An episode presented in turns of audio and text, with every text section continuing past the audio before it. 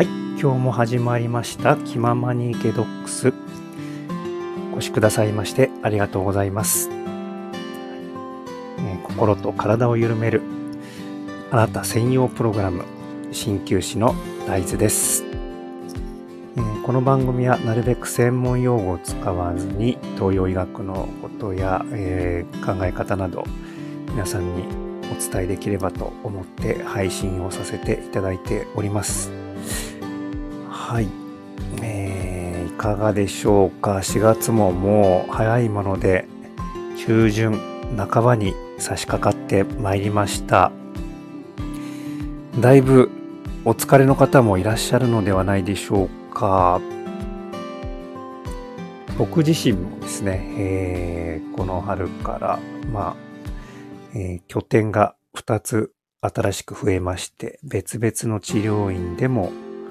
治療を行うことになりました。で、ちょうどですね、えー、まだ、うん、なかなか環境に慣れるまでやっぱり少し時間かかるのかなって思っております。まあそういった面でもですね、結構、えー、体調にもやっぱり顕著に現れてきております。うん、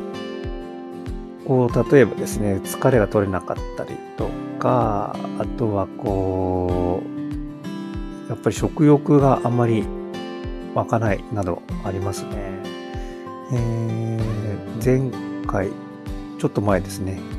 に漢方のこともお伝えしました通り、僕はまあ漢方を、えー、時々自分の体調に合わせて飲むようにしております。皆さんはいかがでしょう？何かご自身のケアされてますでしょうか？はい、えー、今日はですね、ちょっと株、この旬の食材株について、えー、ちょっと考えてみたいなと思います。えー、株はもう、あれですね、もう民間療法、昔からね、えー、伝わってきている民間療法でも、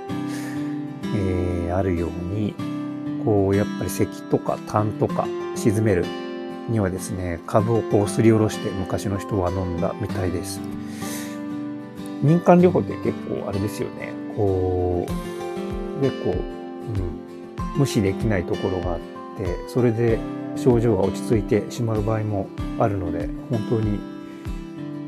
どっか頭の片隅でもあるとですね、いざという時に、あという時に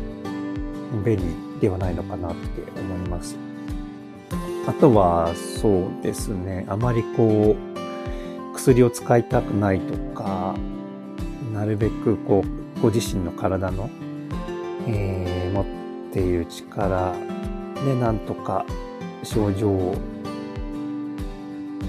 和らげたいという方には、そういうちょっとした工夫でだいぶ体調が変わると思います。はい。で、かぶはね、えー、今旬の食材で、こ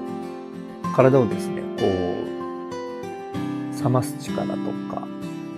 あとは精神的にも落ち着かせる作用などもあります。ですので、本当に今、えー、前回、前々回からもお伝えしています通りですね、春は、えー、このイライラする季節となっております。ですので、もうまさに旬の食材というのは、その季節季節に合った、えー、食材なんだなというふうのがですね、自分でも本当に実感しております。えー、我が家でもちょうど株がですね、えー、毎日出てくるようになりました。はい、ぜひですね、えー、何かこう、一つこう、旬の食材をプラスすることで、まあ、そんなに大きくは変わらないとは思いますが、体の、ケアにつながればいいのかなって思っております。はい、皆さんもぜひですね、旬の食材、何か取り入れてみてはいかがでしょうかという、えご提案でございました。はい。それでは、はい、えー、何かですね、ご質問やご感想、えご希望などございましたらお気軽にご連絡いただければと思います。はい、それでは今日という一日を味わっていきましょう。鍼灸師の大豆でした。